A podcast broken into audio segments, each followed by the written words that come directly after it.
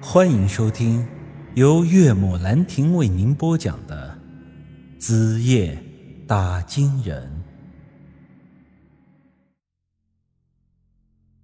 姬姐五岁便被黄皮子抓上了山，此后的年月里，黄皮子是经常对他打骂羞辱，根本不把他当做人看。另外，平时生活上的一些重活，包括两只畜生和他一个活人的吃食。也都是他在负责。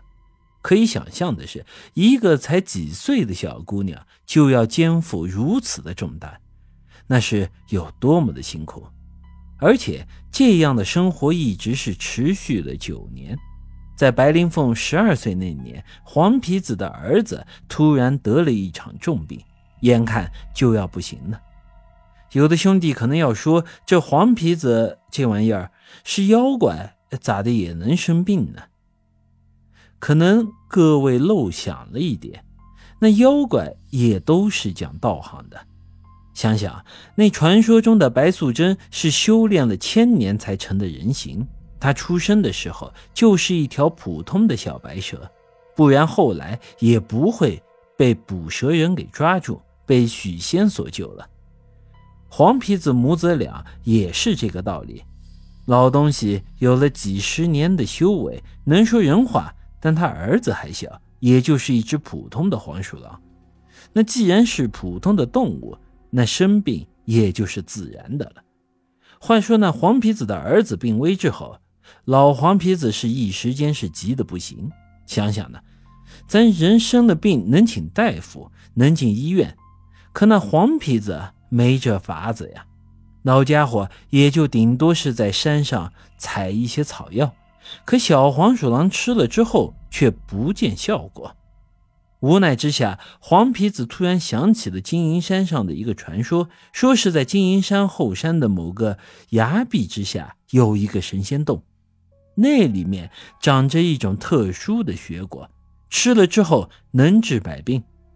这雪果还有一个别名。叫做仇阎王，这话怎么讲？说是不管是人还是畜生，只要是个活物，只要活物还没咽气，吃了这果子，就都能把你从阎王爷那里拉回来，因此才得了这仇阎王的哼一个别名。这雪果虽然传的神乎其神，但这终究是个传说。没有人真的试过，也没有人见过。老黄皮子当时也只是抱着试一试的态度。另外，关于这金银山神仙洞，还有一个传闻，说的是那地方非常危险，不管是人妖、普通的畜生，哪怕是鬼，进去了都很难出来。在黄皮子的关系网中，曾经就有一个修为很高，能称之为黄大仙的尊长，曾经就进去过这神仙洞，最后虽说是成功活着出来，可出来之后不到半个时辰就一命呜呼了。老黄皮子当时是亲眼见过那黄大仙的死相啊，可以说是非常的惨烈，一身黄皮。哎，变成了雪白，七窍流血，那流出来的血都是白色的。于是老黄皮子即便是很想救儿子，但也不敢贸然去这神仙洞啊。最后他琢磨了一下，觉得该让这白灵凤这丫头去送死。他要是运气好，能活着把雪果带回来，那他儿子也就有救了。但他要是运气不好，死在这神仙洞里，老黄皮子也不心疼。毕竟儿子都救不回来，这个童养媳留着也没用啊。于是他当即把这个任务交给了白灵凤。为了防止白灵凤逃跑，还强迫白灵凤吃下了剧毒的毒药，说是七天之内白灵凤不带着血果回来换解药，那他就只能是死在外边。如此苛刻的条件下，白灵凤可以说是必死无疑。因为相比于神仙洞的危险，找到它的位置才是最大的问题。金银山相比于其他地方的名山大川来说，根本算不得大。但就是在如此小的范围内，都没有任何关于神仙洞的记载，甚至有传闻说神仙洞是长了腿的，会跑。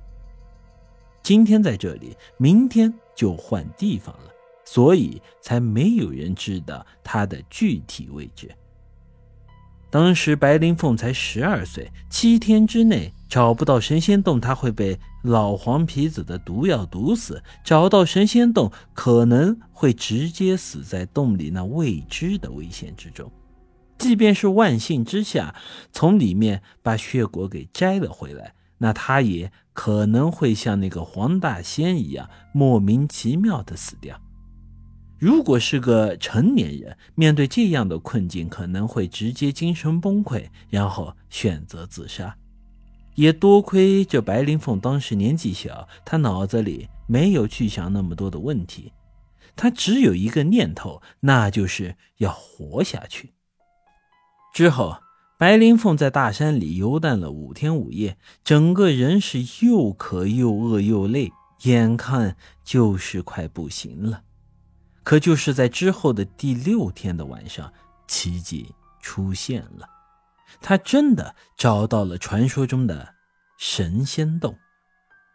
据姬姐的描述啊，他当时进入神仙洞的时候，里头是一片漆黑啊，除了一些红色的亮点之外，他什么也没看到。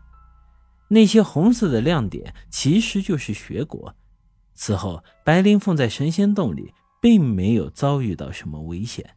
成功的摘到了血果，带回去之后救了黄皮子的儿子，他也从黄皮子手里得到了解药。本集已经播讲完毕，欢迎您的继续收听。